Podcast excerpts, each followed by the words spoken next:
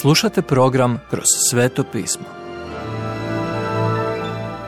Poštovani slušatelji, dobrodošli u radio program Kroz sveto pismo.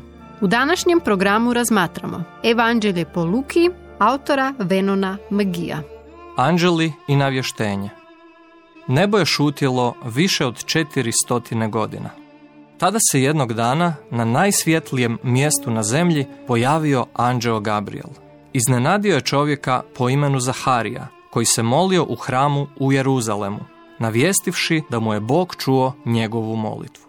Lukino evanđelje započinje pripovjedanjem očevidaca, onih ljudi koji su vidjeli Isusov život, smrt i uskrsnuće.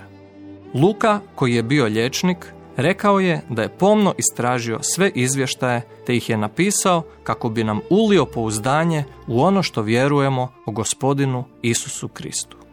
Kronološki gledano, dr. Luka započinje rođenjem Ivana Krstitelja. Ivanovi roditelji, Zaharija i Elizabeta, bili su pravedni. Oni su, naime, imali dobar odnos s Bogom. Budući da nisu imali djecu, mnogo su čeznuli za djetetom. Sada im je Gabriel rekao da će dobiti sina kojemu trebaju nadjenuti ime Ivan. Budući da je Zahari bilo teško povjerovati u tu radosnu poruku, njegova je sumnja uzrokovala posljedicu. I evo, budući da nisi povjerovao mojim riječima koje će se ispuniti u svoje vrijeme, zanijemit ćeš i nećeš moći govoriti do dana dok se to ne zbude. Zaharija je odmah zanijemio otišao je kući svojoj ženi Elizabeti, koja je tada bila u podmakloj dobi, a koja će uskoro biti trudnica i roditi dijete.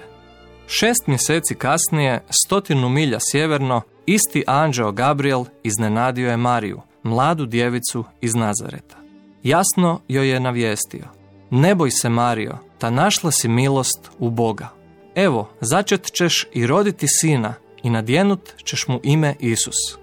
On će biti velik i zvat će se sin svevišnjega.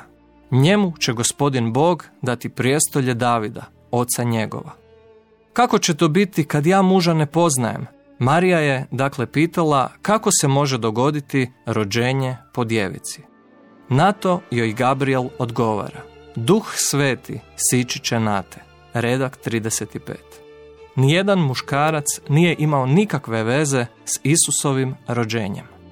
Sjedinjenjem muškarca i žene rađa se dijete s grešnom prirodom, a Mariji je rečeno da ona neće donijeti na svijet grešnika, već svetog Sina Božjega. Marija je uzvratila potpunom pokornošću prema onome što je Bog želio učiniti. Evo službenice gospodnje, neka mi bude po tvojoj riječi. Redak 38. Upravo se u tom trenutku nad njezinim životom nadvio oblak koji je bio nad njom sve dok gospodin Isus Krist nije ustao iz mrtvih. Isusovo uskrsnuće dokazuje njegovo rođenje po djevici. Naime, rođenje po djevici i uskrsnuće idu zajedno. Oni stoje ili padaju zajedno. Gabriel je također rekao Mariji da je njezina rođakinja Elizabeta trudna već šest mjeseci i to je također bilo čudo s obzirom na Elizabetinu dob da Bogu ništa nije nemoguće. Redak 37. To je prava istina koje se trebamo držati. Bog može postići sve što odluči učiniti. Marija je putovala sto milja na jug kako bi posjetila Elizabetu. Kad je ušla u njenu kuću i pozdravila ju, od radosti je zaigralo dijete u Elizabetinoj utrobi. Ono je bilo ispunjeno Božjim duhom. Elizabeta je zapjevala pjesmu prvu od tri pjesme u ovom evanđelju. Elizabeta je hvalila Boga u čudu, Marija je pjevala o tome što će spasitelj učiniti, a Zaharija je pjevao o proročanstvu. Mjeseci tišine bili su dobri za Zahariju, koji je sada vjerovao onome što mu je Gabriel rekao, da će njegov sin navijestiti Mesijin dolazak. Slavite Boga jer dolazi Mesija.